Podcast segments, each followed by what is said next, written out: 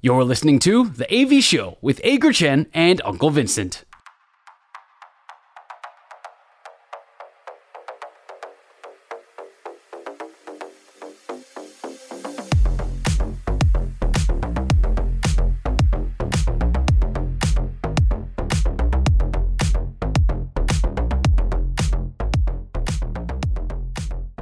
早安，晚安，晚安，欢迎来到的 AV 秀。今天是六月二十九号，星期四。Apple Podcast、Google Podcast 跟 Spotify 上，你通通找得到 AV 秀新节目，每星期上架，陪你一起运动、聊天、杀时间。我是纹身大叔，他是，嗯嗯，我是 Ager 阿戴，阿戴。我们今天又恢复了正常的星期四的录音时间。哦，对，上礼拜是礼拜三哦。为了大家能够。呃，快乐回家吃粽子，所以我们陪大家一起，我们我们提早录音陪大家。我今天先恢复礼拜四，不知道大家会不会真的就是在，应该大部分都是在开车或坐车的时候听我们节目吧，或者是上厕所。如果在上厕所的时候听的话，请举手。我知道有人晒衣服的时候听了，晒衣服吗？真的假的？有啊有啊有啊有啊，在在晾衣服的时候听的。你是有多少衣服要晾？好像因为一个礼拜洗一次。还 OK 啦，应该差不多了，没有就分分次听啊。台湾是比较喜欢晒衣服啊，美国都一定一定用烘干机吧？我记得一定是两台组嘛，一台是洗衣机，然后旁边就是烘衣机啊。然后洗衣机拿出来就直接放进烘衣机，然后一按就开始烘烘。可是美国不是更干燥吗？为什么一定要烘衣机？不是有很多人没有那个空位可以烘，可以可以晒。比如说你后没有后院或者然后你没有阳台，没有什么的，然后你阳台，台湾的阳台已经够小了，然后你也不能你也不能乱晒衣服。台湾我我那种，你有看过那种栏杆是往外插的那种，然后晒。以前我们讲的万国旗有没有？那是那是国外吧？美台湾泰国台湾哦，泰国我不晓得，美国没有这样，美国那种。这种有碍观瞻的事情都会被纠正了，会会被那个。你算了啦，我们都可以用那个啦，铁丝网啦。铁丝网什么意思？不是啊，就是那个那个那个窗户铁窗。你说铁窗哦？对，铁窗铁窗，然后横插出去晒衣服，然后不怕掉下去就对了。然后还能。但我跟我真的跟你讲，现在应该几乎没有那种横插出去啊，尤其你如果是一些大楼或什么的，应该就不可能。可我觉得台湾比较潮湿，你这样真的晒得干嘛？而且最近动不动又下雨，干嘛？我觉得北部北部真的不容易，但是反而是以我家来说好了，我反而是完全没有地方可以放，就几乎没有地方可以放烘衣机啊。我觉得晒衣服真的很麻烦。超麻烦的，我超讨厌晒衣服。对，你要有的要挂，有的要夹，有的你如果有棉被就更麻烦了。所以你要烘衣机呀，对，要烘干机。我没地方放那一台 要烘烘干机，我也很想你赞助我一台，我生的空间出来给你。有那种上下叠的啊。哦，你说用高度来换是不是？对对对，有上下叠的和干衣机，那个前开式的洗衣机在底下，然后上面是烘。我我对烘衣机没什么概念了，我不知道有没有那一种就是洗衣机兼烘衣机功能。有啊，三合一啊，可是那种好像烘的不是不是很好。对对，而且。你其中一个功能换了，你要叫修，你另外一个功能也不能用，还是怎样？我也不哦，就全部如果集中的话，你如果换一个，你就整贵州拍料料那。干衣机好像是比较比较简单的科技吧？哎、欸，好像不错哎、欸。如果真的有一台烘衣机的话，我本来觉得台湾特别需要，特别你碰到那种雨季，冬天也下雨，然后夏天又有梅雨季，你的东西永远晒不干，或者说你就算等到它干，它也会有一个那个。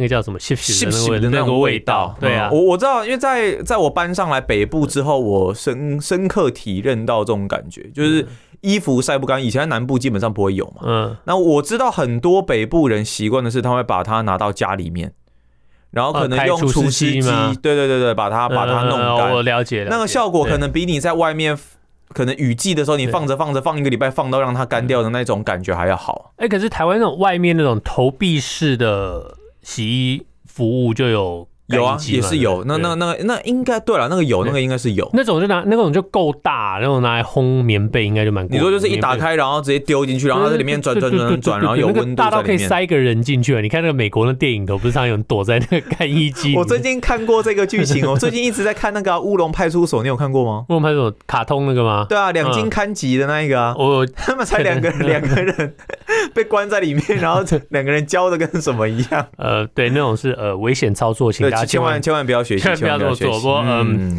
回到我们节目，我们今天 我们今天要讲什么？我们今天可能讲一讲，可以讲一下美职吧。美职，你看大大谷翔平已经快已经变成这个漫，不是他一直都是漫画般的存在，可是他现在已经变成二十八轰嘛。对你，然后打点打点王、全垒打王、三成以上打击率，然后又七胜，防御率又三出头，这到底是什么怪物？攻击指数破一哦，对对对对对，哎，是也是联盟最高吗？联盟最高，攻击只有他只有他一个人破一，破一是个很神奇的数字啊，就是你接近一或破一就是很厉害的强打者。整个整个联盟现在算起来只有九个人在。呃，零九零以上，然后他是唯一一个破一的。Mac Trout 现在是多少啊？呃，应该我不知道，去查。反正 反正不过反正攻击，反正大谷翔平第一，他是唯一一个破一的。攻击指数算法就是上垒率加上长打率嘛。对，对，所以你如果这个指数非常高，你可以知道他这个破坏性在打线里面的破坏性非常非常强。对，然后他他到了也不少，对。也、大股奖品吗？对，不知道，去查。哦，去查，去查，去查，去查。然后我们今天要讲另外一件重要的事情，就是在大谷翔平呢，呃之外，美国职棒另外一件事情就是大都会队的老板，就大家很知道那个 Cohen 誓言要买下的买下世界大赛冠军的老板 Steve Cohen，今天早上开了一个记者会啊，因为他前两天在 Twitter 上面宣告说。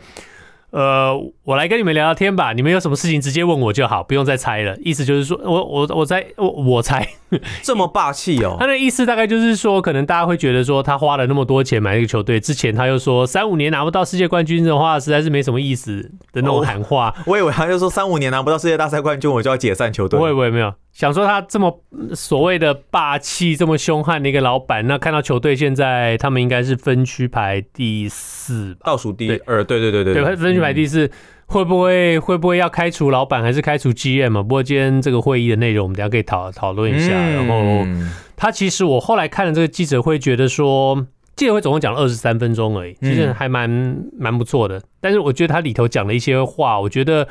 蛮可以给球迷，或者是给甚至球队的经营者，甚至企业的经营者一些反思哦。就是说，你觉得说，好像这么一个凶悍的老板，好像一副进来就是要一就是要买一个世界冠军，但是。经过这两年下来，他的一些调整，或者说他想法有变，对经营上的一些看法，其实我们台湾大家也可以都可以都可以学习一下，学习一下或思考。你不要不要学习，你也可以思考，不要一天到晚觉得说，呃，我们有我们的玩法跟跟国外不一样。那当然，讲到台湾这边，我们也会聊一下中职啦。中职今晚关键，为什么统一到现在还没有封王？是不是？不是不是，最快最快原本也是礼拜二而已嘛，那就稍微 delay 一下，然后到大概礼拜四。有谁想过三场比赛应该没问题吧？有谁想过统一封王要看富邦悍将的脸色？没有，也不用看脸色啊，就我们今天打败他们，然后就封王啊。那你们打不败呢？不会啦，可以啦。啊，明天再来一次，富邦卡好刷。你有收业配吗？好，希望希望赢球，希望赢球。等下再聊一下，我们等下再聊一下。那 等下在在我们深入细聊之前，我先问问阿戴，本周爽不爽？本周爽不爽？是我们节目的第一个单元，我们分享上个星期发生在自己身上最爽的事情，还有最不爽的事情，不一定要跟运动有关，只要说出来能够开心就好。阿戴，你上个星期最爽的事情是什么？二 K 好玩，二 K NBA 二 K，我是玩二十二啦，二 K 二二。二 K 二二，OK，好好玩，好玩，Nice，没有啦。今年的季后赛期间，迈阿密热火不是上演老八传奇嘛？然后只是在总冠军赛期间就不敌丹佛金块。那我在游戏里面玩的热火也叮叮咚咚的进军到了季后赛。我今年就要我就要使用热火来拿下总冠军，弥补今年的遗憾。你觉得你的对手会碰到金块吗？最后？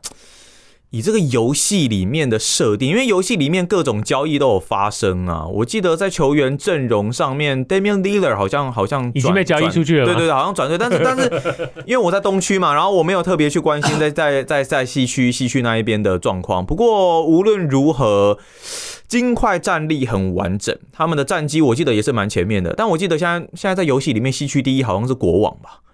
对，所以今年会不会碰金块，我不知道。国王吗？他们蛮神奇的。他们他们有 Sabonis 啊，很猛啊。不过他们、啊、他们在现实生活里头也是一支很凶猛的球队。所以呃，所以我我爽的点是说，这几这几个这几个礼拜我打二 K 打的非常开心，然后就这样一直玩一直玩一直玩，然后玩到现在进军到了季后赛。我可以预见我应该可以拿下总冠军，所以我现在非常开心。你的热火在这个游戏里头应该不是老八吧？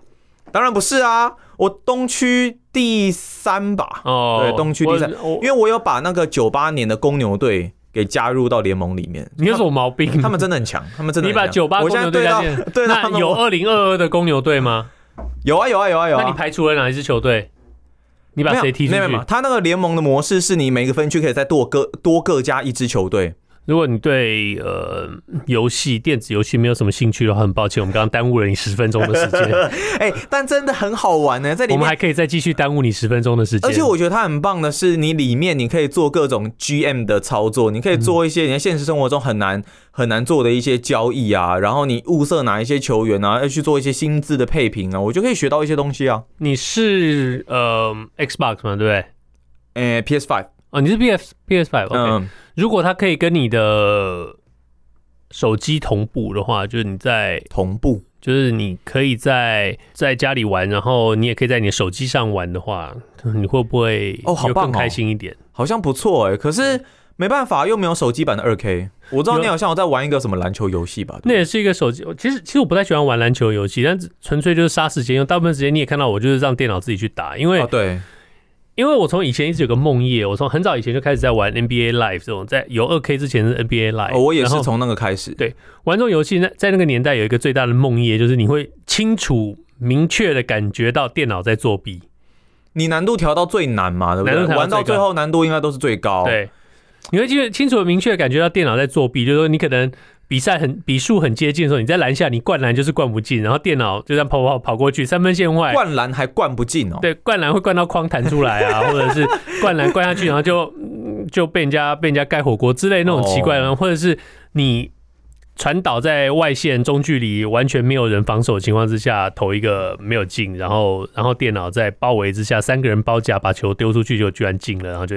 绝杀你之类的。投篮的部分，我觉得二 K 有修正的地方，是因为它有投篮量表，所以你如果真的够厉害，你按到那个最精准的地方，那个 perfect 就基本上就是一定百分之百会进了，所以比较不容易受到电脑那一边的影响。只是当然，如果它很贴身，或是比赛紧张的时候，它会比较难按，或者是电脑就让你永远没办法按到你的 perfect 啊，你会感觉到电脑好像电脑在搞我啊。现在不容易感觉到电脑在搞你，但是其实我觉得里面有个地方做的很棒，是士气的这个东西。OK，你如果真的打出一波得分或什么的，你接下来要得分就比较容易。但是如果是在电脑的话，他如果也对你打了一波攻势，那你接下来要逆转难度就会变高。这个东西其实也是在 MLB 的 The Show 里面也有这样子，你反映人生就对了。对，就是就是他会把那些士气比较虚化的东西加在里面啊。不过反正无论如何，这礼拜我玩的超爽的。OK。那我们就从就从你的虚幻里头拉到真实好了。这个礼拜我爽的事情就是，其实从大概从上个星期就开始延续下来，就是一直在密切观察中止这个上半季尾声的这个怎么讲战绩，大家的这个纠结。我是很痛苦了，你是很痛苦，对我还蛮爽的，因为反正这 球队里头没有什么我特别有感情的球队。你不是富邦的吗？我是说，争冠的这几支里头没有的。对不起，我戳到你。不管喜欢或者是讨厌，OK，对，但是反正就是，能够看到说，嗯，一个球季，我们就讲上半季嘛，一个一个一个赛程能够到到最后这个要分出胜负的时候还这么纠结，其实蛮蛮蛮有趣的一事事情。因为到现在大家都只剩下两场或三场比赛的一个情况之下，还没有办法决定决定最后的冠军会是谁，其实蛮蛮精彩的，而且。你常常会觉得说，这个在设在设在设计 设计在排赛程的时候是有特别想到这个什么？绝对没有，因为你想不到的，因为你不会想到说，在这么一个紧张的一个情况之下，三队的战绩这样咬成这个样的情况之下，结果最后统一封王，呃，负责拦阻他们的是富邦悍将。就我刚刚节目开始的时候讲到说。现在魏全跟兄弟都要帮富邦加油。就最有趣的是，对，最有趣的是魏全跟兄弟都需要靠富邦，都需要靠富邦赢球，他们才可以 stay alive 嘛，才可以继续继续活下去。我记得有媒体不是说今年的上半季是诡谲多变。我觉得最最最最最最精彩、最值得期待的呢，就是。如果呃魏全跟中信一直赢，因为他们两个接下来两天都分别跟乐天打嘛，嗯，所以他们两个都要赢，这是先决条件。他们大家的命运都掌握在自己手上，嗯，那更重要的是统一都要输给富邦啊。我们来来讲不爽吼，我们现在看到不爽。好，你上礼拜最不爽的是什么？好，等下那个统一，我们等下会继续讲。我们等下继续讲统一。算了，你不爽是什么？绝对不会全败啦！谁跟你全败啦？怎么可能不会全败？如果全败的话，最后一天就是中刚好就是中信跟魏全两个对打，这赛程摆的太漂亮了。就是如果真的狮队全败的话，那就是兄弟跟魏全谁赢谁封王，是不是？对。嗯，对。但是最后一天如果统一赢的话，那也是统一封王封王。对，但我们现在前提就是，如果他接下来三战全败嘛，对对对对，对，我真的很不想去想象这个画面。好了好了，我的不爽，我的不爽就是我们很久。不爽就是 你的不爽就是不你不爽到讲不出来，你要哭了吗？你要哭了吗？你要伤心了吗？我在气急攻心哦，气急攻心，冷静啊，冷静冷静冷静，气急攻心，无心插屎。我们很久没有讲交通作交通交通交通交通交通不爽要来了哦，请不要学喇叭声，拜托。没有没有，你现在如果很介意的话，那你现在音量可以先自己调整一下，我给你五秒钟时间，五四三二一，OK，你也可以快转三十秒。那我要念很快，是不是？我念你有开车经过过华江桥吧？呃，我没有经过过，我有上去过。好了，啊，对对对，反正你有过过。嗯，你知道华江桥其实机车引道非常非常小。对，在这个非常非常小的一个道路当中呢。嗯如果机车，我们平常如果遇到一些机车骑得比较慢的，其实我们就已经会觉得稍微有点有点遇阻了。我在好像前天吧，下班时间，我想说奇怪，华江桥车多归多，但是我那时候是四点多啊，为什么会塞成这个样子？我我以为是警察临检，然后造成这车子就就真的很密集，然后速度非常非常缓慢，可能只有三四十公里左右。结果后来终于找到原因，也是让我最不爽的点是前面。有两台摩托车，因为路已经小了嘛，所以有两台摩托车如果卡着，那自然后面就会形成一个车流会塞住。那我猜一下，他们两个原因是什么？手牵着手骑车，然后再聊天？不是，这两个人不认识。OK，应该是不认识。OK，其中有一位右边那一台车的那一位老先生，他一只手骑车，然后一只手扶着电话。在耳朵边讲话，OK，所以你可以想象他的速度绝对一一定是快不起来嘛。正常对正路吧，不知道。然后然后反正就是在讲电话。另外一个人我觉得更夸张，嗯，他骑着车，那也是单手骑车，另外一只手拿着手拿着手机在滑手机，低头在滑手机，可能用眼角余光瞄瞄一下前面的路况吧。我我承认他他有本钱这么做，前面确实都没车。真的都没车，然后他就是真的用很慢的速度，然后划着手机啊，低头啊，然后就这样一直用，一直用，一直用，一直用。我想说，为什么这样子的状况会一而再、再而再的发生？我们看过很多新闻，可能用手机，而且他还是边骑边用，而且他还是低头在看用滑的，哎，我就觉得他真的很厉害，一心二用可以二用到这种程度，我真的是受不了。我骑车骑车过去的时候，我就真的是大喊大喊说不要用手机。对，就有加一个叉叉叉吗？这是不好说了。嗯、然后 我透过后照镜有看到他把手机收起来。嗯、我觉得至少至少这样子这样子就够。只是你用手机骑车，这已经是一个违法的一个行为了。好，你真的想要影响你自己，但是你也影响到了别人。你从后面跟上来的时候，有没有看到他？他有没有戴那个？有安全帽啊？不是那个录影那个叫什么？行车记录器？没有哎、欸，是没有看到还是他没有戴？安全帽上应该是没有吧？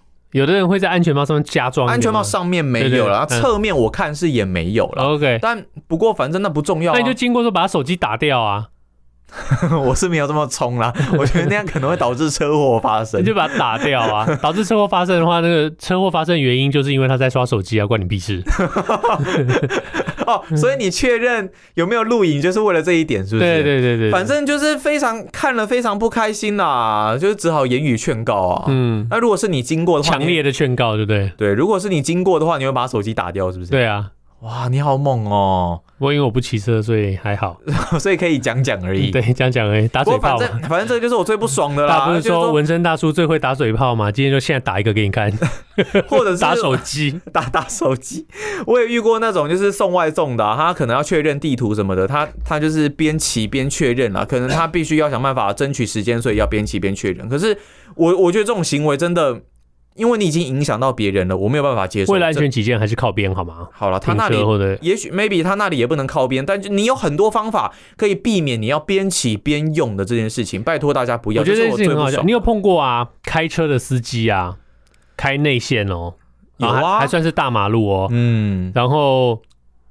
不知莫名，他可能在可能在刷手机，或可能只是在跟乘客聊天，然后讲着讲着就越开越慢，然后甚至还停在停在路中间，就我没有遇过完全完全无视这周围的交通，然后我没有遇过停下来的，我有碰过，我我遇过开很慢的，开超慢，就整个超级慢下来，几乎也就等于是停下来，也是很那。很兴奋的在跟后面的乘客讲话，说：“哎、欸，我跟你说，你看 这个啊，这个搜狗，你看那个圆圆那个，oh, 那以前有个咕咕钟，你知道吗？我们小时候都会在那边看，然后等他唱歌，然后他说，然后就这里就慢下来给你，你看你有没有有没有？就在那里，就在那里，就在那里，然后就真的停下来，在中孝东路上面就在慢慢的停下来。中孝东路哎、欸，这个很夸张、欸，就等同这种大马路。我刚刚是举例，刚刚是举例，不是真的有发生，oh, 但是就是。”就慢下来，然后就跟你讲说，嗯，这个是什么什么什么什么？我这个我没有办法接受啦，那我也没办法接受，真的不行。那个我可能真的会停在路边，开始跟他开始跟他言语交换。我会这么清楚，是因为我是那时的乘客，所以我跟那 我跟他说，你你你开车，你开车，你转过去，开车没有关系，开车开车，专心开车。我我不知道你开车的时候，你是喜欢司机跟你讲话的嘛，对不对？我开车的时候，呃，就坐计程车的时候，你是喜欢司机跟你聊天的嘛？对不对？呃，我只喜欢司机跟我讲我想要聊的事情，如果没有的话，请他不要讲。哦，但是你会主动跟司机搭话。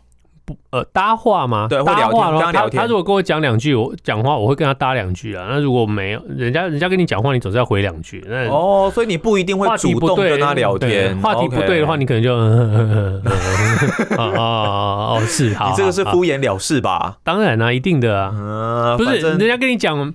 你现在坐计程车，然后他跟你讲，他跟你讲选举，他跟你讲党派，他跟你你你会想要听这种，你不会想。他跟你讲，他跟你讲补药，他跟你讲维他命，他跟你讲什么什么外星人的滋补配方，你会想要听到这种事情，你也不会想。我上礼拜搭计程车的时候，他跟我讲 Me Too 的话题，OK，那重点是车上还有阿荣跟我姐，然后他讲 Me Too 的话题，然后你知道他怎么讲吗？他就说。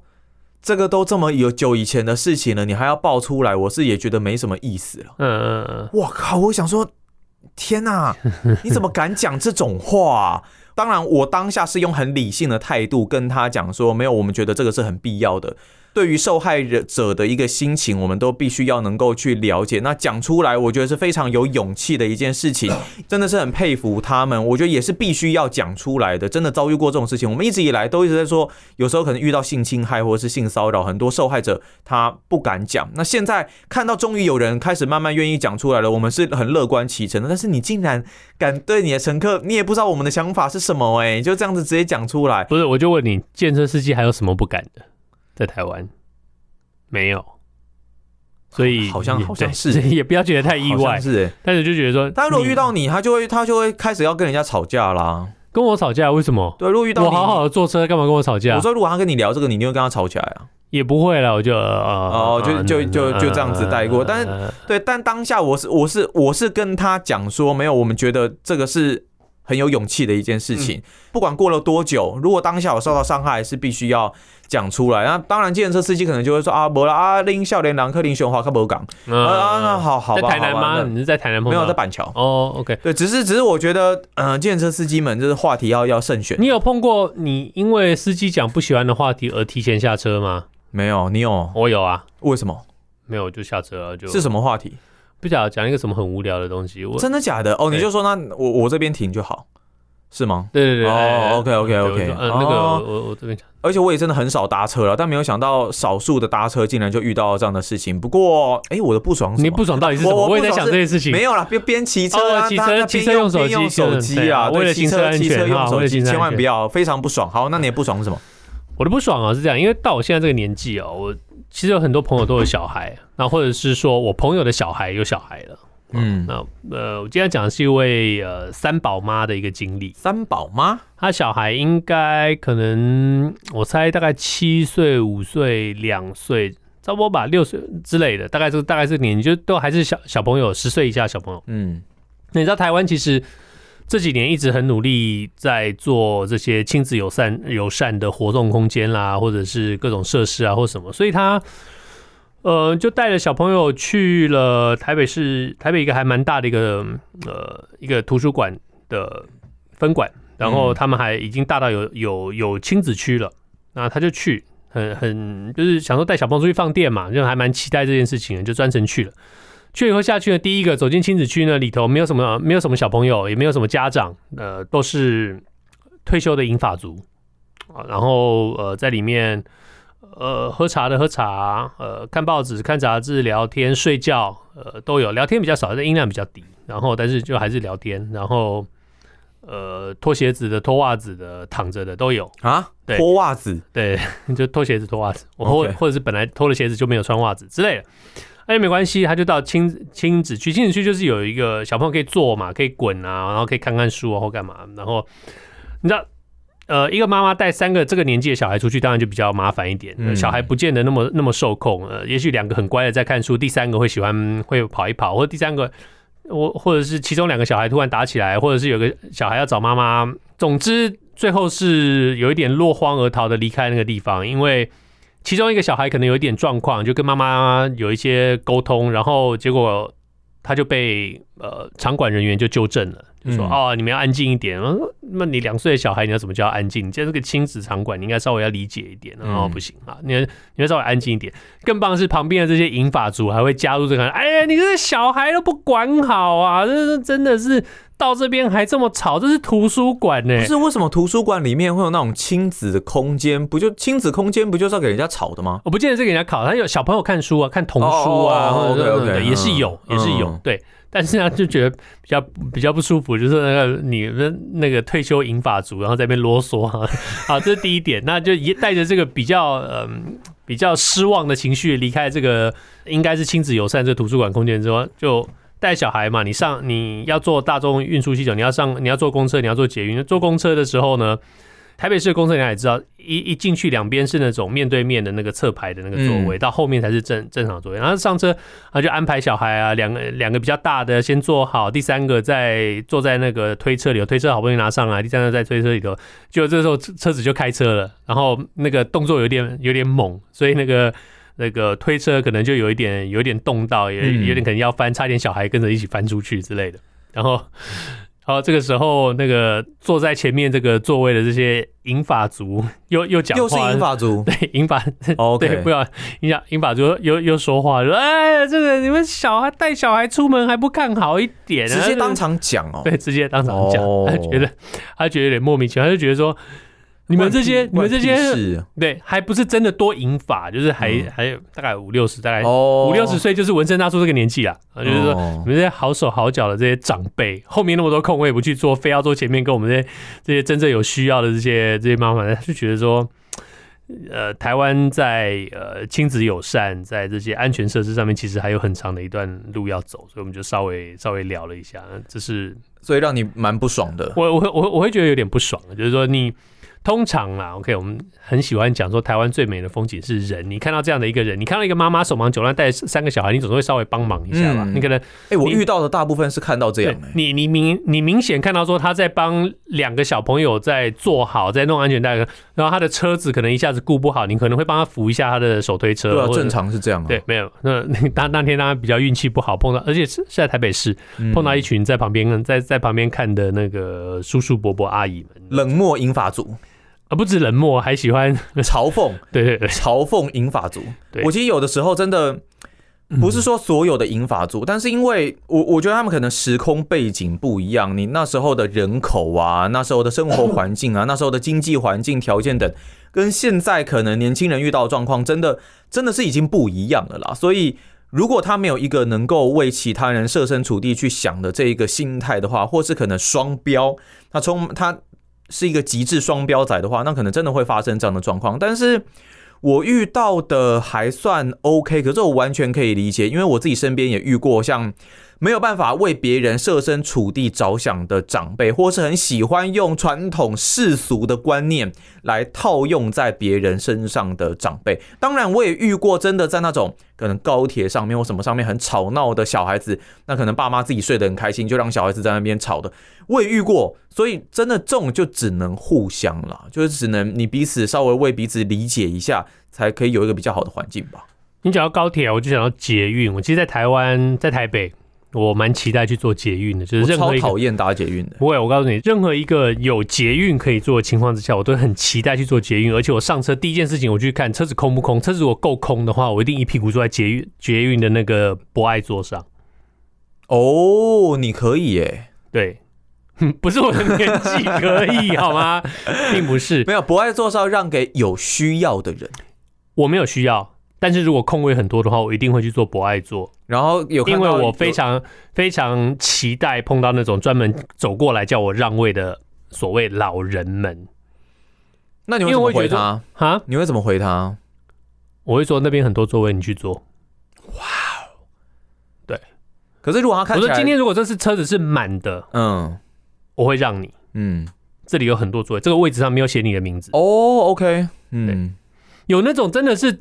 上了车之后，大老远走过来不爱坐，然后来跟你说，你不这样。嗯、我我这种不爱座的故事，我相信大家都很多。我好期待看到这个画面哦！你很期待吗？这已经发生过很多次了。我说你啦，哦，对啊，这已经发生过很多次，在我身上已经发生，我已经跟人家吵过很多次架了。哦，真的哦，所以我非常非常期待。OK，纠纠正不良老人是我的嗜好。我觉得有有一些有一些英法族真的是，我我我认为。你确实在某一些地方应该要给他们更多的一些照护照顾，可是也不能说因为仗着这一点，那就来予取予求。对，就像你说的，互相跟理解，这是很重要的一件事情。嗯，但是当你当你不能理解我的时候，我为什么要理解你？有的时候有一些可能年轻，就算他是年轻人，但他可能万一脚受伤，或者他可能生理期什么肚子痛，那可能。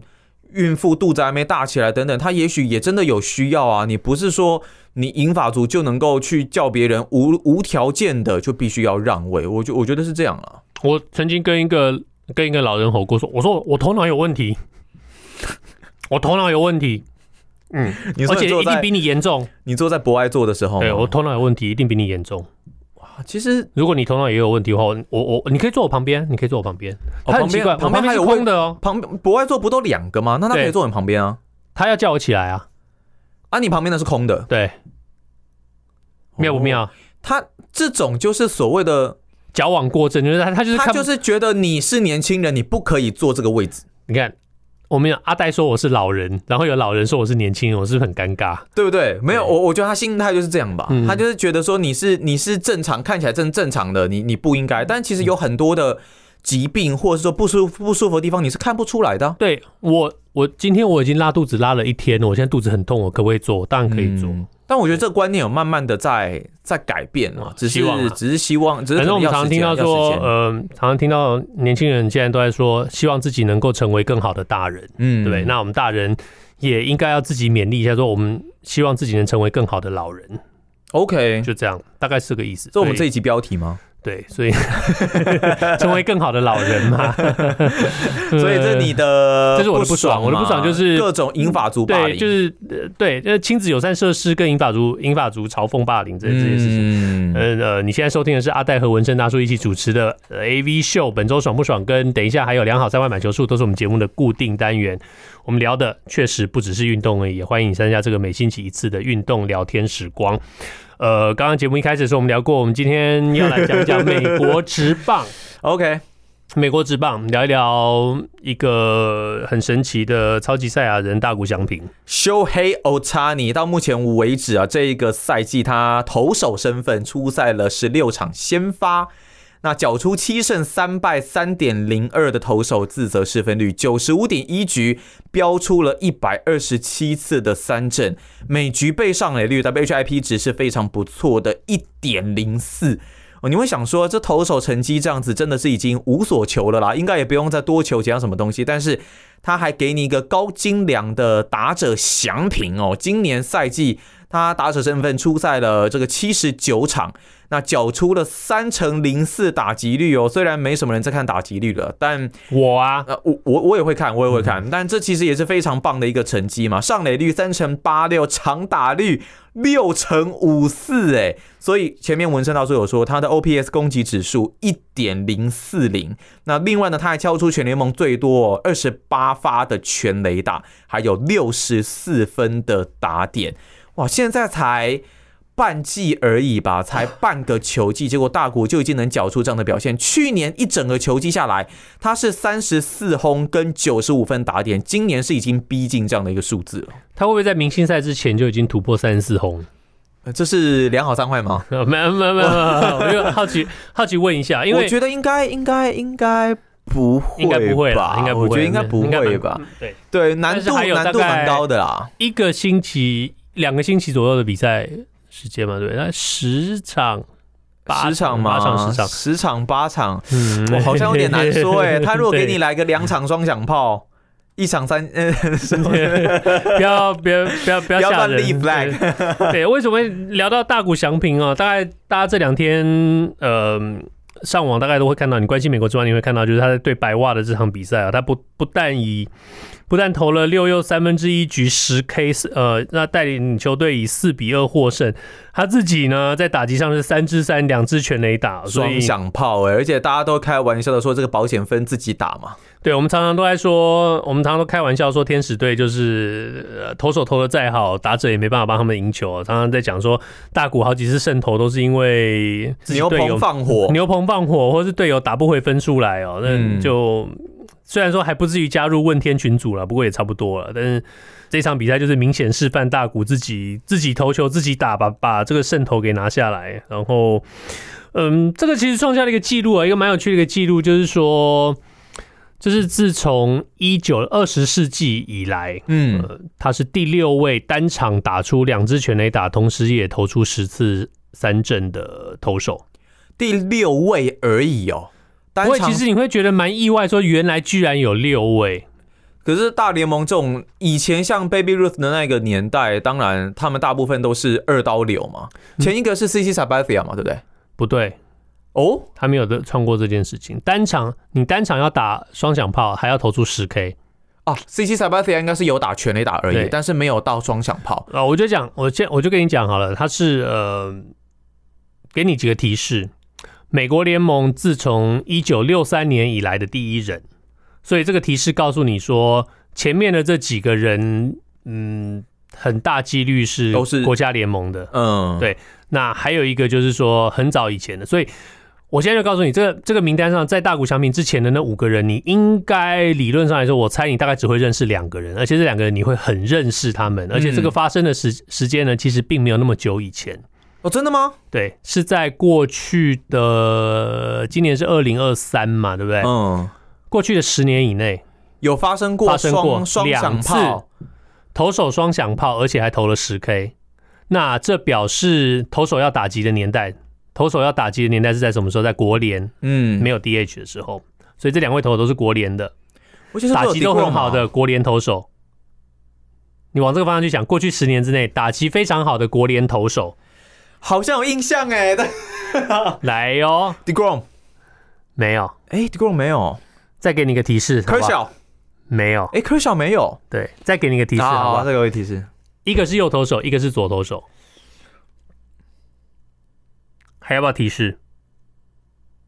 再一个提示，再一个提示，嗯，给你两个提示，嗯，一个是 Kershaw 的世仇，一个曾经跟 Kershaw 同队。Bumgarner 答对了一个，其中一个，二零一七年四月二号。哇哦，一然后另外一个是曾经跟 Kershaw 同队，也就是说是到待过道奇嘛？对，然后右投手，对，应该不是 Scherzer 吧？不是，不是 Scherzer，所以的打击好像没有。对啊，Greinke。叮叮叮叮叮叮叮叮叮叮 叮，不错不错不错，我花了好多提示哦，对不起。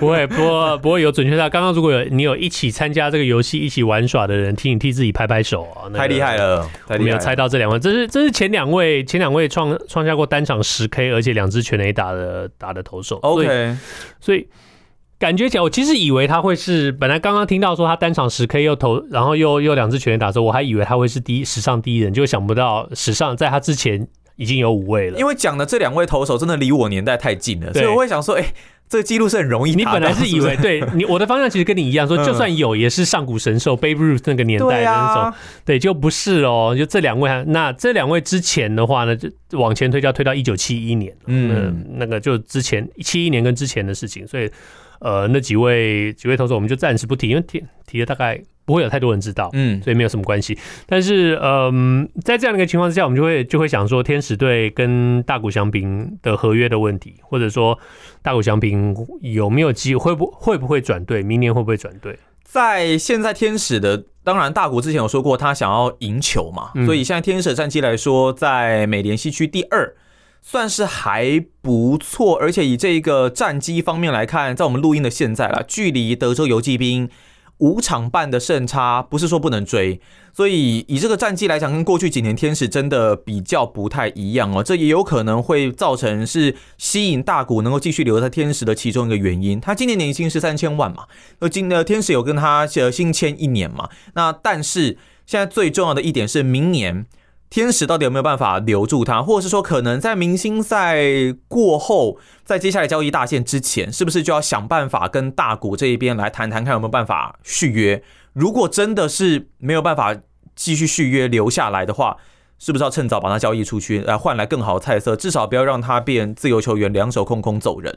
任何一个想要在交易大限之前把大谷翔平交易过来的球队。都要有一个心理准备，就是一定会付出农场所有顶尖新秀，顶高新秀，你绝对是就是怎么讲，就是就是梭哈修汉了，就全部通通都就真的是修汉修黑了，对，用修汉去换修黑啊，大概大概大概大概是这个意思，因为甚至你修汉可能都还不够，所以你要自己先看一看你的农场够不够这个资格去跟人家站上这个牌桌。那其实有很多球队是不是就干脆现在就是就是等待，就是等待大谷翔平变成。自由球员，自由球员，因为你要想到是说，你去跟他交易来的话，你买的也就只是他从交易来的那一刻到球季末而已。但是，不是他不，他他不可能跟你签长约的，他一定要挑战自由球员这个这个市场。但是不是你也会担心说，是不是有其他球队真的会有可能把他交易过来？尤其如果又是你的同区对手，你会有一个错觉啦，你会有个错，我也不见得错觉，就是你会有一个认知，就觉得说，哦，我先把他交易来，好像我先占了先手，然后我有剩下这半年，哇，剩下这个不管多久，两个月、三个月这个时间去说服他留在我这个球队跟我续约，你会觉得好像我先把脚踩进门了，我总是机会比较大一点，但是。以现在职棒的这个这个状态来看呢，这些顶标的选手都会想要挑战自己成为自由球员，因为你就在自由球员状态，你才可以靠各队的竞标来把自己的自己的这个身价身价继续往上冲嘛。那大谷翔平最神奇的地方就是他，他不是一个呃刚好打击不错的投手，就像我们刚刚提到呃 Madison Bumgarner，或者是你提到 Kershaw 或者 Zack Greinke 这些这些，他也不是一个偶尔会出来投球的打者。不管他打者的身份还是投手身份，他都是联盟顶尖的一个人物。所以你要说给他两份薪水，两个明星球员的这个薪水，我觉得是绝对绝对划得来的。唯一的缺点只是说，你不晓得他可以保持这个状态保持多久，因为这毕竟大谷过去其实也是有伤病的一个状态嘛。那我觉得你很难直接用说哦，他一个人当两个人用这样子很简单的一个说法，因为像文生大叔刚刚说，他是一个人兼具两位顶尖明星球员的身手。就在一个人的身上，所以我相信他的新合约绝对是可以呃创天价的啦。这个这个应该是没有什么太大问题。但现在目前看起来，真的他就是希望能够在今年季后来挑战自由球员市场。当然，我很期待可以看到说，在交易大限之前，有没有哪一支球队真的可能为了世界大赛冠军，比方说我很期待道奇的表现呢、就是力拼。真的就是希望用它来拼一个世界大赛冠军。那季后要续约要干嘛？要签约的事情，呃，季后再说。如果他真的在天使待到球季结束，进入到自由市场，你觉得天使在签约这件事情上，在竞标的这件事情上，还会有优势吗？还是会有优势，你的熟悉感还是在环境嘛？对，嗯。而且大谷翔平的人设，目前为止的人设一直是一个呃重情义，然后好像。呃，也还好吧，在美国，我觉得应该没有那么严重。至少人设是这样子嘛，好像很喜欢天使队啦，跟大家感情很好啦，很喜欢这个环境啦。然后，OK，呃，为那天使队占了一个优势，就是他处在洛杉矶这个大城市，但是他又不是真的是在大城市这个感觉，所以好像又比较符合，好像大谷翔平的那一个。怎么讲？邻家男孩，邻家男孩，然后 的那的那种人设，所以天使队当然当然还是一样占有这个优势了。天使队的所在位置是在 LA 比较偏。你如果知道洛杉矶迪士尼在哪里，迪士尼乐园嗯的话，天使队就在那个地方。哦，但要要有乐园的地方，不可能太都市中心嘛？不会太不会太市中心，嗯、但是又但是毕竟还是就是在洛杉矶的一个郊区。OK，所以所以是一个怎么讲？我们要讲呃闹中取静还是？哎、欸，这样算是很棒的一个地理位置，哎，地理不会不会过度吵闹啊，也不会过度塞车。你可以觉得有点像，淡水吧，或天以台北市来说，可能像淡水，或台北市像呃关渡吧，哦，大概是那个样子 okay, okay, 那种感觉。嗯、OK，大概可以理解。如果你们你们有更好的形容的话，欢迎你告诉我，因为我大概能够一下子能够想到大概是这样子。不过之前其实也是传出说，这个天使的老板想要卖球队嘛，虽然后来他说不卖，取消了嘛。对，现在现在现在是、嗯、现在是不卖了嘛。但是其实大国在加入了天使之后，大家对于天使都一直有很多的质疑哦，不管是总教练的部分啊，因为有换教练的一个过程嘛。那呃，可能老板又有一点三心二意啊，到底要不要留大股啊？这其实一直变来变去，对于球队来说真的不是好事啊。因为职棒比赛真的就是一个团队运动，你就算可以有最棒最棒的球员，都不能保证你一定会打到季后赛哦。你看。天天使队呃，Mike Trout 你就可以知道，大家都有十二年吧，只打进过一次的季后赛。我记得好像是一次，差不多。嗯，那你现在有，你可以说最好的 Mike Trout 跟最好的大谷翔平了。然后你真的对季后赛很有把握吗？我看也是未必。他们今年能够竞争，大概就是竞争一个外卡进到季后赛。嗯，所以你如果真的那么想要赢球的话，他可能真的就必须要考虑到其他一个球队去。他。但如果当然以天使队的角度来说的话，他应该还是要先补强他的先发投手吧？啊，天使队要补强的可多了嘛，嗯，所以你看，呃，去年吧，他们把整个选秀全部通通都花在投手上了，一路一一路只选投手。嗯，那呃。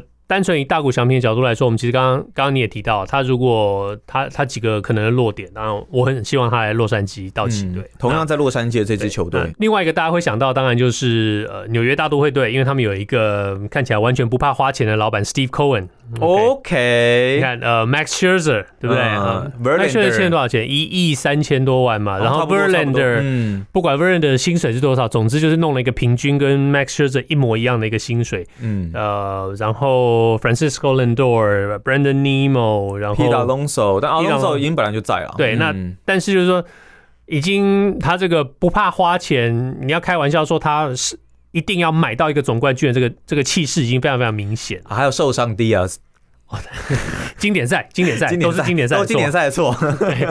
好，但是这个星期他开了一个呃，就在台湾时间今天早上，美国时间 Anyway 赛前他开了一个记者会。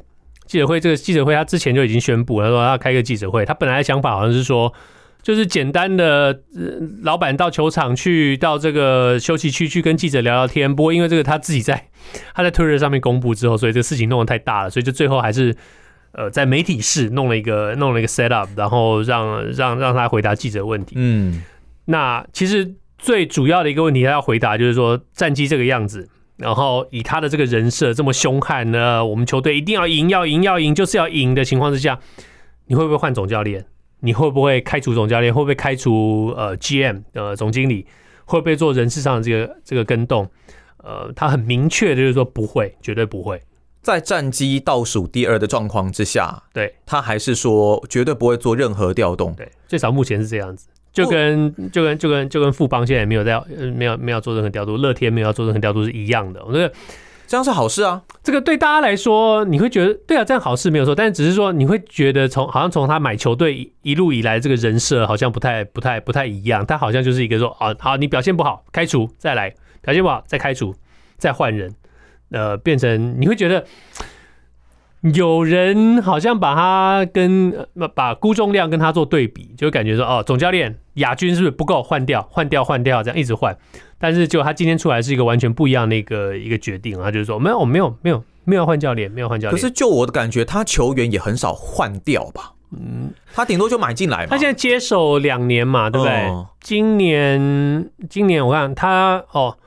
二一年，呃，今年第三年了。二一年的时候，球队是七十七胜八十五败，嗯，然后二二年的时候就冲到了一百零一胜，非常好的一个成绩。嗯、所以可能也因为这样子，他今年做的这些补强，让人家觉得说他就是要冲击世界大赛，就是要往世界大赛路上去去去飞奔哦。再加上又请了好的好的 Buck Showalter，确实是一个很棒的一个教，一个一个总教练。所以在这样一个情况之下，今年的战绩才会让大家加倍觉得说啊。很可怕，这个老板会不会做一些改变？结果他没有，因为目前三十六胜四十四败的一个战绩嘛，确实是不服预期了，连五成都不到啊。对，但是呃，我觉得今天我真的是给他几个嘉奖，两件事，几件事情。第一就是说，他从购买这支球队之后，他一直是怎么讲？真正这个球队的一个看板人物，就是说，一讲到大都会队，你一定会讲到这个老板 Steve Cohen，一定会讲到他花了多少钱，你一定会讲到说他多有钱，你会讲到说他这个态度，说我一点都不在乎怎么样钱怎么样。那在这样的一个情况之下，他没有因为球队的战绩不好而躲起来不见人，或者是躲起来不讲话，或者说就只是在幕后就觉得说，哦，我要开除这个人，开除没有，他自己选择出来面对媒体，这是第一点。第二点就是，当你全世界都觉得说他是不是要来宣布说，哦，我们教练要换人了呢？他没有，他选择说保持现状，而且更重要的是，他做几个宣誓哦。他说，也不是宣誓，就他做几个说明。他说，如果你是一个呃很情绪化的老板，如果是你来了，你就呃员工表现不符预期，总教练不符预期，总经理不符，你就把他们换掉，你就把他们换掉，你就一直换掉，一直换掉，一直换掉的话。这对你的这个团队其实是有伤害的，因为真正有能力、有才干的人，反而就不会想要加入这样的一个团队。大家会觉得说，这个环境相对的比较没有来的这么稳定，而且好像很容易跟老板有一些情绪上面的冲突，或者是状况，或是老板可能情绪一来，那你可能就工作不保，所以自然而然，确实啊，有真不管有没有能力的人，不一定都会想要加入这样的团队。对，他特别讲到一点，就是说。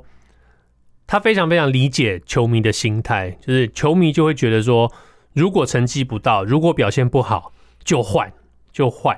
他说，而这不就职业运动本质吗？忠诚度好像不一定来的这么重要。他可以，他说他讲了一点，就是说他可以理解球迷会这样子想，嗯，但是在管理一个球队，在经营一个企业的时候，他觉得他要看的是看的是长远，他必须要给人家足够的时间。其实这就很符合我跟阿戴，我们长久以来一直在讨论，我们我们的我们给。台湾的总教练时间，我我们一直把这个魔术数字放在三年。总教练嘛？对，总教练或者是一个经营团队。嗯，那我今天很佩服 Steve Cohen 的第一点，就是他自己出来接子弹，然后他他自己也做了一个做了一个宣。其实你可以明显感觉到说，经过了这两年多当老板以后，他有理解到说，他可能一开始的那些强烈的宣誓，什么三到五年没有拿到世界冠军的话，这是一个失败，或者说。呃，他的这些强烈的我，我我签这个选手就是要拿冠军，签这个选手就要拿冠军，然后种种的他，我我觉得他的态度是有一些软化，他大概可以理解到棒球好像不是那么容易的一件事情。嗯，他会不会是成为呃争夺大谷翔平的一个重要的一个人物？我觉得还是一样会，我很期待。只是呃，那当然要是等到大谷翔平变成自由球员了，透过交易当然是一定要用换的。只是我觉得以他的财力哦，在。因为我记得 MLB 是软上限而已嘛，它并不算是硬上限。对对，所以在抢大股的这件事情上，他会是一个非常有利的一个竞争者。我相信他一定一点都不介意说，呃，我我我要付一些豪华税，或者说付很多很多的豪华税，他应该不 care。我相信他一点都不介意，而且正中还有千鹤黄大，对，所以也是有日本一本日本选手的正中。对，所以嗯，我们讲到这个交易啊，其实不管我，我想在在 NBA。比较容易看到这个例子，就是说，你为了一位明星球员把他交易过来，而把你正宗的主力球员全部通通送到另外一个球队去，那种一换三、一换多。那在这种情况下，你真的交易这个明星球员过来，对你的球队到底有没有帮助？这是很存疑的一件事情哦。特别是在呃，你在你在在 NBA 的话，看的特别明显，就是你就算你去把 Jordan 交易过来，你把所有人通通都送出去的时候，Jordan 一场就得个五十分好了，那你还是一样，你得你你没有办法赢这个比赛。哎，但是但是老实说，对我来说，我会觉得明星球员对于篮球的影响成分比重反而比较重。对，因为他在球场上一个人占占了百分之百分之百分之二十的这个，而且他如果真的像 Kobe 一样大大爆炸，一场干个七八十分，那赢跟 Kobe 一场比赛也不过就一场七十分。我的意思是说，感觉上篮球比赛你。一个人可以决定比赛成分的机会好像比较高，但棒球确实就是更多人、更团队的运动。对，所以你会看到大谷翔平如果有交易的话，我很难想象说这个球队会把自己正中已经在大联盟的这个明星给交易出去。也许会有一两位，但是要配未来吧？对，主要还是配未来。但是如果你从天使队的角度来讲的话，天使队当然会想要。除了拿到这些潜力新秀之外，就算是你农场再怎么大的大物，都比不上已经站稳大联盟的选手。所以天使队应该还是要，如果要交易的话，还是要能够最少拿到一两位大联盟的先发。所以这一个同捆包是非常非常大的，就是如果要交易大谷翔平的话，也是非常重要的一环。所以我觉得各队现在在打的如意算盘，应该就是希望有一个不成文的默契，就是。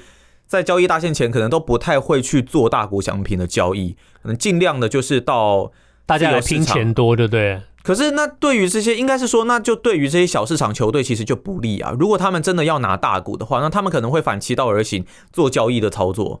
可能就必须要用球员去换了，真的是必须要掏空去换。用球员去换的话，你你唯一一个能够说服天使的意思就是说，我们也没有要留他，我们知道我们留不住他，但是我们想要，季末你们还有机会再把他拿回去用嘛？对，对，对，那但是因为我们今年很难得的冲进了季后赛，而且有机会拿。假设一个但小红人队好了，我们假设红人队好了，okay, 红人队什么时候能够这么冲击季后赛？几乎没有看到过。目前国联中区第一嘛？对，那你红人队好了，说，哎呀。太难得，说说不定未来的二十年我们也不会有这样的机会。那我们就 all in，我们把小联盟的这些新秀顶级的送几个出去，嗯、对不对？你当然不要想我们的 De La Cruz，但是 对，但是但是其其他的我们冲几几个几个新秀，我们换几个出去，搞不好天使就要 De La Cruz。对对，那一定的。如果我是天使，我一定、嗯、我一定要啊！对，你给我 De La Cruz，对，你你给我 De La Cruz，再配几个新秀，嗯、我才不管你是为了这一季还是为了后面。那自由球员跟我一点关系都没有。OK，、你你自不。就自由球员跟我一点关系都没有，但是你要我是天使，如果是红人跟我谈交易的话，你先拿 De La Cruz 是入场券，之后我们再来谈。你如果这个没有在上面的话，我们谈都不要谈。但这只是我我们自己在做对自己的猜测啦。对，嗯、那讲到新秀的话，我们就要讲到说，呃，太平洋的另外一边呢。中华一个联盟，中华职棒。大联盟，我们在冠中 中华职棒也有一个大联盟啊，我们有，对，我们在做做选秀，呃啊，七月十二嘛，七月十二要开始选秀了，选秀会哦，测试会刚刚才结束，测测试会二十六号刚刚结束，两百零三位选手报名并且通过审核，最后最后，呃，一共有九十七位选手得到了推荐，呃，大概有五十一位的投手。六位捕手，二十三位的内野手跟十七位的外野手，这些选这些选手的详细的名单都可以在呃中职官网上看到放榜。他们他们会在七月十二号接受选秀，选秀我们大家也知道这个顺序是很清楚的：台钢雄鹰、富邦悍将、统一狮、味全龙、乐天桃园、中信兄弟，然后再绕回到台钢雄鹰。台钢雄鹰可以选第一、第七、第八。第十四跟第十五签，呃，第一轮跟第二轮都可以多两签，所以这前两轮他们总共可以选四位选手，就跟当年魏全那时候一样嘛，对不对？对，所以是台钢最后一个补强的最好的机会。那当然，我们永远都有的问号就是旅外选手到底有谁会来参加这个选秀？目前看起来，今年不是原本有在传说林子伟，林子伟目前还在观望中吧？大概就是五十五十。杨代刚应该就不太可能。杨代刚如果要加盟加盟加盟中止的话，一定。一定会有球队很想要，只是他在哪里被选到而已。那如果你以杨代刚的身份，他如果没有没有在前两轮被选到的话，会不会觉得很丢脸？会会不符合他的他的我。你像当年如果王建民真的回来选，其实也会，但但当然，我觉得他是他是毫无疑问了。对，但是你以绝呃以以实力的绝对值来说，这个年纪跟这个现在初赛的这个联盟，他在美国独立联盟初赛嘛，这表现还不错。嗯、在这样一个，他能不能够？他除了票房考量之外，他能够对对中华职棒的战力上有多大的冲击？他能够站稳一个先发外野手吗？我觉得。可以啦，我觉得可以啦，但是但是，对啊，我觉得我觉得最受瞩目的应该还是林子伟的这一个部分吧，因为他也打有打中华队，那打击表现也不差，加上他一直引以为傲的守备能力，那又有上过大联盟，所以他确实比较适合当内野，但是他已经证明他确实是一个内外兼修的一个野手活棋，所以嗯，如果他回来，应该就是状元的人选了吧。应该应该不用 不用不用疑问句了，应该就确定，确、定确定就是真的回来。那旅外选手有一个好处就是旅外选手你不用给他签约金吧？但是、嗯、但是你那个这个这也是中职很特别的规定哦。对，那那当然在薪资上哦，就还是要给人家一点一点补偿吧，薪资就要给给高一点。蛮期待的，七月十二号十二号的选秀，然后。嗯选秀之后，当然就是各种各样的评价啊，各种各样各样的分析，啦。我们会分析吗？我们不会。不过我觉得最有趣的是从现在到选秀的这段时间哦，最有趣、最有趣的，除了除了上半季冠上半季冠军的最有趣的时候，你是从现在开始，大家开始努力去去看这个各个新闻媒体的报道，因为这一段时间呢，就是这些年轻选手的经纪公司。开始要努力工作的时候了。不是要选用这个球员工会认证和就强力推荐的经纪公司吗？随便啦，球员工会讲什么都随便他们了。我是觉得强烈推荐啊，这样球员比较有保障哦。啊，强烈推荐。那我如果不我我不选用的话，你要怎么处罚我？没有办法处罚我，就不好说哦。我就高兴用我的七叔公怎么样？我就高兴用我的七叔公当我的经纪人怎么样？规定比较不了解，可能会没有办法帮你谈到好的条件哦。没关系，我相信他。OK，好，Anyway，我在讲的是说，从现在到选秀之前，你会开始看到很多很多的新闻报道，会讲说哪一个选手怎么样多棒多棒多棒，他的时速一百五十，虽然在测试赛在测试的时候时速时速只有一百四十五到一百四十九，但是他在练球的时候曾经投过一百五十六，有这个潜力哦。对，然后、你看这个就是，我觉得这个很有趣耶，因为在不同的媒体你会看到不同面向的报道。对，你会 这个就是所谓的行销操作嘛？对，对，行销操作，你如果去，你甚至说你如果把不同，你刚刚用不同的媒体去分，你说。甚至我把记者的名字跟经纪公司的名字放在一起去做一些做一些呃对比对比的话，你就会发现一些很有趣的一些事情。不过不过没关系，经纪公司存在的意义就是在这里，对啊，是要负责帮你的选手建立起这个名声，帮他甚至帮他设立一个人设。这这个是怎么样的选手？一个很好的队友，他很拼命，他很什么？即使即使受伤了，断了三根手指头，还是跟教练说他要上场去比赛。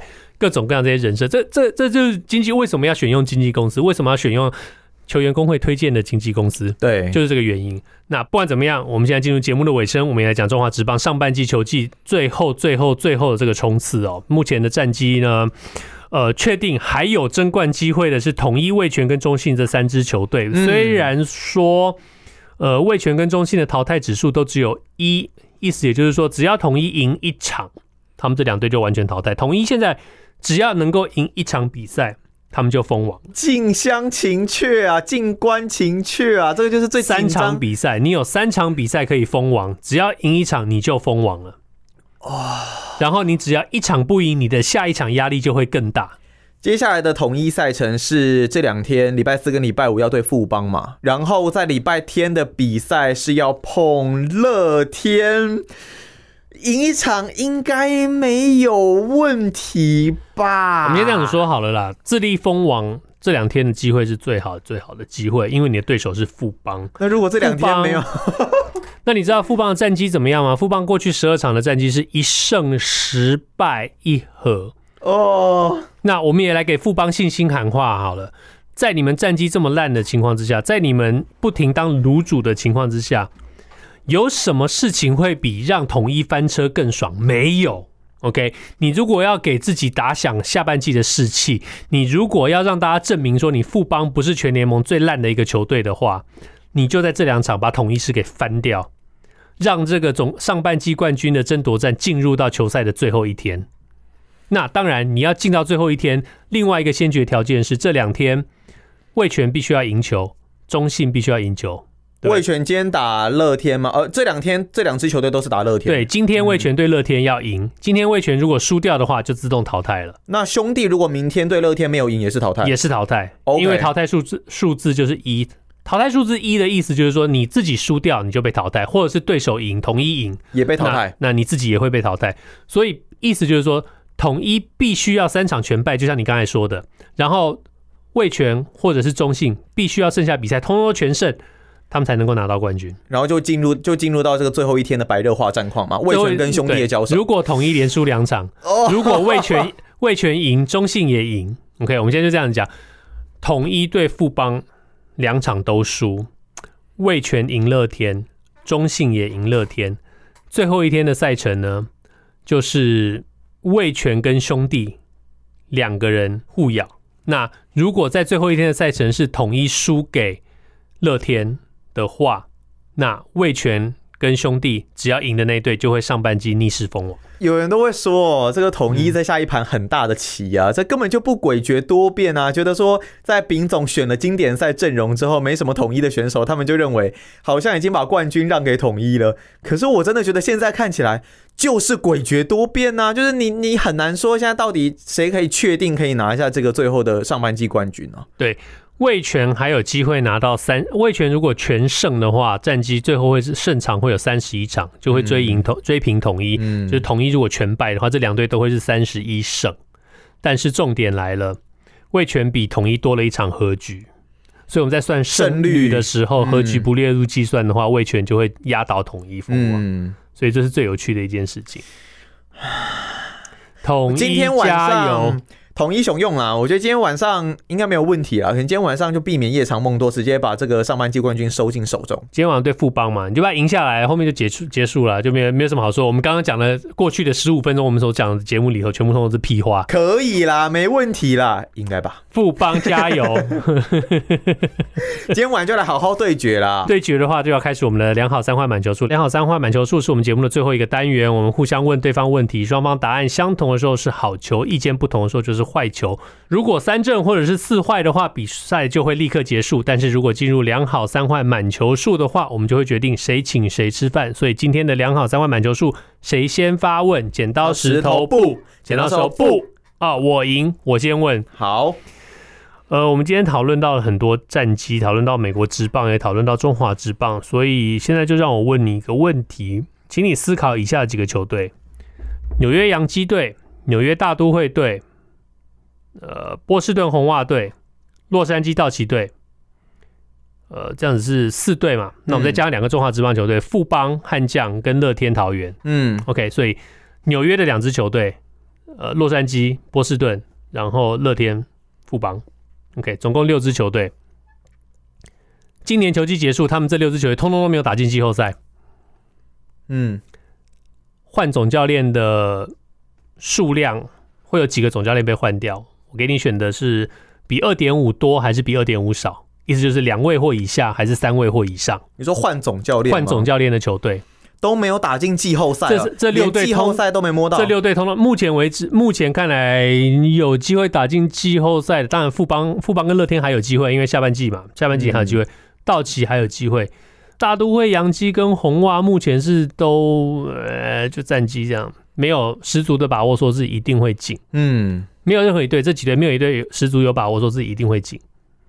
假设今年球季结束，他们通通都没有进的话，大都会、洋基、红袜、道奇、乐天、富邦，总共六位总教练，你觉得更换总教练的人数，被换掉总教练人数会是两位或以下，还是三位或更多？嗯、阿戴现在陷入了沉思，三位或更多。哇哦，嗯，没有打进季后赛嘛？没进来，对，没有任何一队打进季后赛，通通都打不进。但你可以先扣掉大都会了，因为大都会一定不会换。他只有说现在不换，他没有说年底不换。OK，反正我我觉得，那我觉得应该是三位或更多，三位或更多。大家对这些球队期待，基本上都还是至少有季后赛为目标。那如果真的掉到季后赛之外，加上他们的资本支出。然后他们的总教练，我认为都待了一段时间了。我认为我我觉得蛮有可能会换的啦。以我的观察啦，道奇队如果没有打进季后赛的话，换走 Roberts 应该他被换掉会是会是必然的，因为第一时间就像你说时间够久，第二嗯。他已经被诟病了很久，嗯，OK，然后大家也已经逐渐接受说，道奇队好像总教练是谁不是那么重要，后面的后面的操盘这些调度的操盘比较重要，大家已经接受说，道奇队的这个先发名单、攻守攻守名单都是由一票明星球员，由由楼上传来的，哦，OK OK，嗯，由棒球事务部传来的，所以嗯，道奇队，然后。我不认为，我不认为大都会队还可以忍受，如果他们没有打进季后赛的话，哎，这是一件。嗯，然后洋基队的总教练也不是那么讨人 Boone, 对，也不是那么讨人喜欢。嗯，那乐天跟富邦，大家大家也知道了，那最少最少换一个，我相信不为过。哇哦！所以三或更多，这题我答案跟你一样，我们是一个好球，哎、欸，对，好球。OK，换你的第一题。好，我第一题相对就简单多了啦，没有那么的复杂。中华职棒今晚统一师对富邦悍将的比赛，师队今天是圣骑士先发嘛？最近就是丙总的调度，当然在整个投手调度上确实是比较需要费尽心思哦，因为真的是如果你拼一下今天这场，就真的上半季就可以收下来了。你觉得统一师队今天的第二任投手会是？洋投还是土头？你的意思就是又是又来那个全员上阵就对了。我不知道啊。哦，就是羊头，就第二任对不对？第二任，第二任，第一任是羊头嘛，圣骑士嘛。你觉得第二任会是羊头还是土头？他有可能会是圣骑士，比方说投完八局，然后第九局，那应该就是陈韵文吧？那也有可能圣骑士投完六局，中间需要可能两局或是两位一局的过渡的投手，那你会怎么选择？我猜是土头吧。土头，嗯，因为我猜他可能两局爆嘛，你不能，你这边乌鸦嘴，那 为什么两谁跟你两局爆？两局爆也可以用羊头上来撑一个先发，没有没有两局爆，三局爆。好，OK OK，所以反正你认为是土头，我认为是，我认为是土头啦，我认为是羊头。OK，我认为一定要吃下来，就对？就鸭子场了，搞不好洋投全部直接轮上，全部上，是不是？就像以前是啊，顶，不然如果土头的话，我 我觉得如果土头的话，搞不好上来是古林呢。古灵吗？不会，不会，不会，跟他拼呢。说不定上来是安可。好了，没有，我乱讲。我对统一不够了解，我乱讲了。我 对啊，我觉得第二个开心干嘛？第二第二个应该是应该是羊头上来，所以这球是一个坏球。你觉得是羊头哦？我觉得是洋投，我觉得搞不好。但是他如果他如果投完四局而已怎么办？你还是派羊头上来吗？你后面四局羊头是先发啊，所以再来一个，但是你只能偷牛棚日啊。也是不一定啦，就是、oh. 就是再看再看其他状况，但是我可能觉得第二个搞不好会是羊头。好，那你猜是羊头，我猜是本土的嘛，所以是坏球，这是就坏球。OK，嗯，现在轮到我的第二题，我第二题很简单，如果你是洛杉矶天使队，OK，你已经知道大谷翔平要投入今年呃季后的自由球员市场。现在这一刻，你会立刻提出你能够负担的最好的薪资条件给大谷翔平，还是你现在会开始想办法把它交易出去？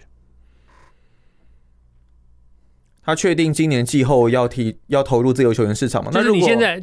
你跟他直接的了解，因为他是你球队里头的人嘛，那你我当然会先跟他谈续约啊。对，没有，我我我说不是谈续约，就是说你直接给他你能够负担的，就现在吗？对，就是说我我能够给你就这么多了，我能够负担的就是一年五千，一年五千万，签八年，嗯，这是我再多多一毛钱都没办法，多一毛钱都付不出来，然后他不答应。对，没有，我不晓得他答不答应。你会，Okay. 你会直接把你的底牌先给他看，说我能够负担，就算等到年底你去自由球员，你还是还是这样。那，嗯，你直接这样子跟他讲，还是你会就好吧？那就把他交易出去吧。因为交易出去，你到年底等到他变自由球员，你还是要拿这个条件出去。你会先跟他讲你的底牌，还是你会先把他交易出去？这样讲的话，我可能会先选择试着交易看看吧。OK，因为。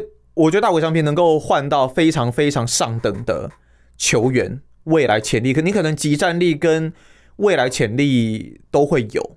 那就像那就像你说的，如果接下来，因为大谷就算到了其他球队，应该还是有一定的几率会进入到自由球员市场。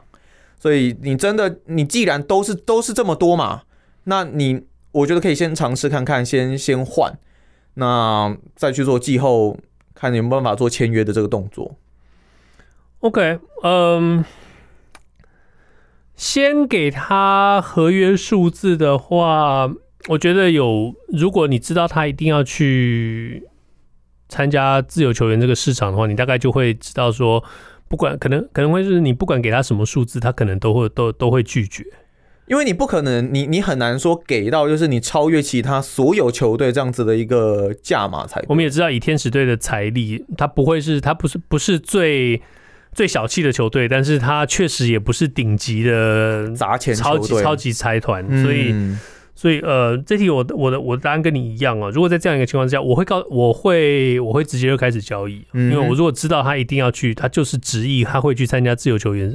投入自由球员市场，我可能会去开始交易。嗯，我目前看起来，天使队应该好像还没有这个意思，还是希望能够尽量续留他，能够续留。对，对，所以这一球是一个好球，目前是两好一坏。这一题呢，想要问你一下，你今天假设你是一个足球员好了，那现在有两支球队让你选，第一支球队它是今年的冠军，那它可以给你给到一亿两千万，可是你过去呢？可能是一个要偶尔先发、偶尔替补，就是要做一个轮替的角色，但是你会有很多的冠军机会可以拿。那另外的一支球队呢，他今年的第三名，那你过去一定是场场先发，那他给你的金额是大概一亿左右，大概就是少了少了两千万，那就大概一亿左右。可是他可以给你场场先，他可以给你场场先发哦。那他也是个第三名的球队，虽然他的冠军没有第一名的球队这么多。如果是你的话，你会怎么做选择？呃，大叔是个非常懒惰的人，所以我会选钱比较多，而且我。比较多休息时间的那个球队，所以我会去休息时间嘛？对，你自己说的，我会我会轮地嘛？对对对对对，钱比较多，而且我还轮地嘛？当然，我知道顶尖的球、顶尖的运动员绝对不是这么想啊！顶尖的运动员绝对会想要自己场场上阵，或者说，当然换个角度，顶尖的运动员也希望自己能够有夺冠军的机会，能够跟很强的选手在一起。嗯，但是我相信顶尖的选手有那个自信，就是说我今天到了一个第三名的球队之后，这个第三名球队就会变成第一名。所以这是一个非常有趣的问题，但是如果你问我的话，我的选择会是我就会去那个第一名的那个球队，因为他给我比较多的钱，而且我还可以比较多时间休息。我我会选第三名的那一支球队啦，所以这又是一个坏球。对，因为我认为说第三名的这支球队其实它也是具有一定的一个竞争程度。那你能够拿到一亿、一亿两千万这样子一个转会费报价，其实说在你就是一个蛮明星等级的一个球员，应该是有呃一定的实力可以帮助这支球队来成长。虽然说他的冠军没有办法这么多，但未来性其实。不一定，搞不好会有这个机会。而且我认为说，这种等级的球员，他们还是希望可以在场上有比较多的时间来证明自己。虽然虽然说场场先发啦，只是可能真的很偶尔，你也不一定说真的是连续这么连续，可能三十几场一个英超赛季都是会都是先发，这样子你也可能很容易受伤。所以你可能偶尔还是会有一两场、两三场会是没有办法先发的一个比赛。只是当然不是到轮替的那一个程度了。但是我的话，我可能会选择这一支第三名的球队。所以现在是两好两坏，这题我们是吗？两好两坏吗？对，这题我们双方意见不同，所以是两好两坏。那我们每个人的前两个问题都必须和运动有关，但是因为现在经过了四题都还没有分出胜负，还没有三正，也还没有四坏，所以接接下来就可以开放跟运动无关的主题。那今天由我发问，我们看看能不能进入两好三坏。好，OK，你现在得到了一个非常厉害的虚拟设施。OK，不管是头盔还是房间还是眼镜还是什么的，就是一个虚拟设施，可以让你体验到任何你想要体验到的自然环境风景和活动。譬如说，你想要体验滑翔翼，它就可以让你体验滑翔翼；他想你想要体验攀岩，它就可以让你体验攀岩；你想要体验深海潜水，它就可以让你体验，而且完全就跟真的一模一样。OK，我的问题是，你会喜欢善用这样的虚拟设施跟器具，还是你会喜欢亲身去体验这些活动？亲身啊，OK，嗯，你是喜欢亲身？那你那那你那你不就会变成去去那个铁达尼号探险，然后就。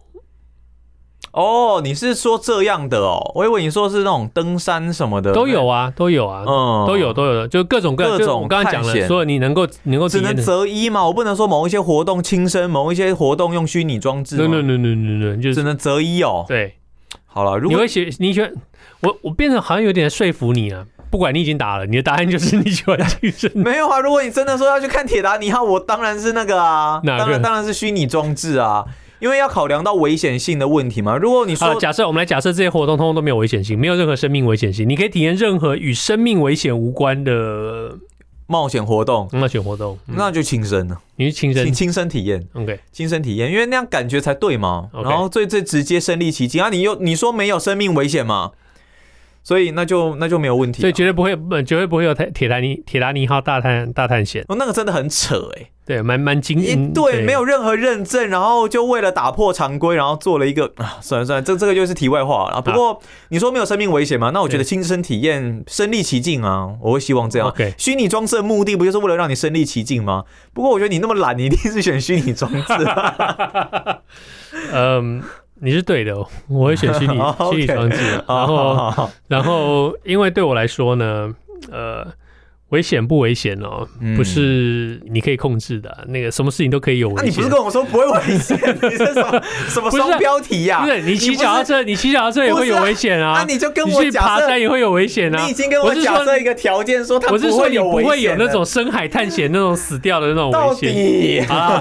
反正就是你不会死啦，但是但是 那我会摔啊！对，你会摔，我不喜欢摔啊！你去你去你去真的你就会摔啊！我会摔，那我如果会摔的话，如果我做滑翔翼会摔，我不会死。你骑脚踏车有选，那我骑脚踏车有不摔吗？你骑脚踏车有不摔的吗？有谁骑脚踏车不摔的？有谁爬山不摔的？有谁爬山没有滚下来过的？好啦，反正这一题我们是坏球，反正硬塞也要塞到两好三坏就对了。这就是 你不要搞得好像一副我们都在做题。我们过去两个礼拜都是三正，是不是？没有，我们两个保送，两个礼拜前有两好三坏啊。我知道，我我是说刚过的两个礼拜好像都是没有进入到两好三坏嘛。对，都是。所以我们久违的来到两好三坏满球数。好啊，很久没有一起吃饭了，来吧，来吧，两好三坏就是我们要同时答题。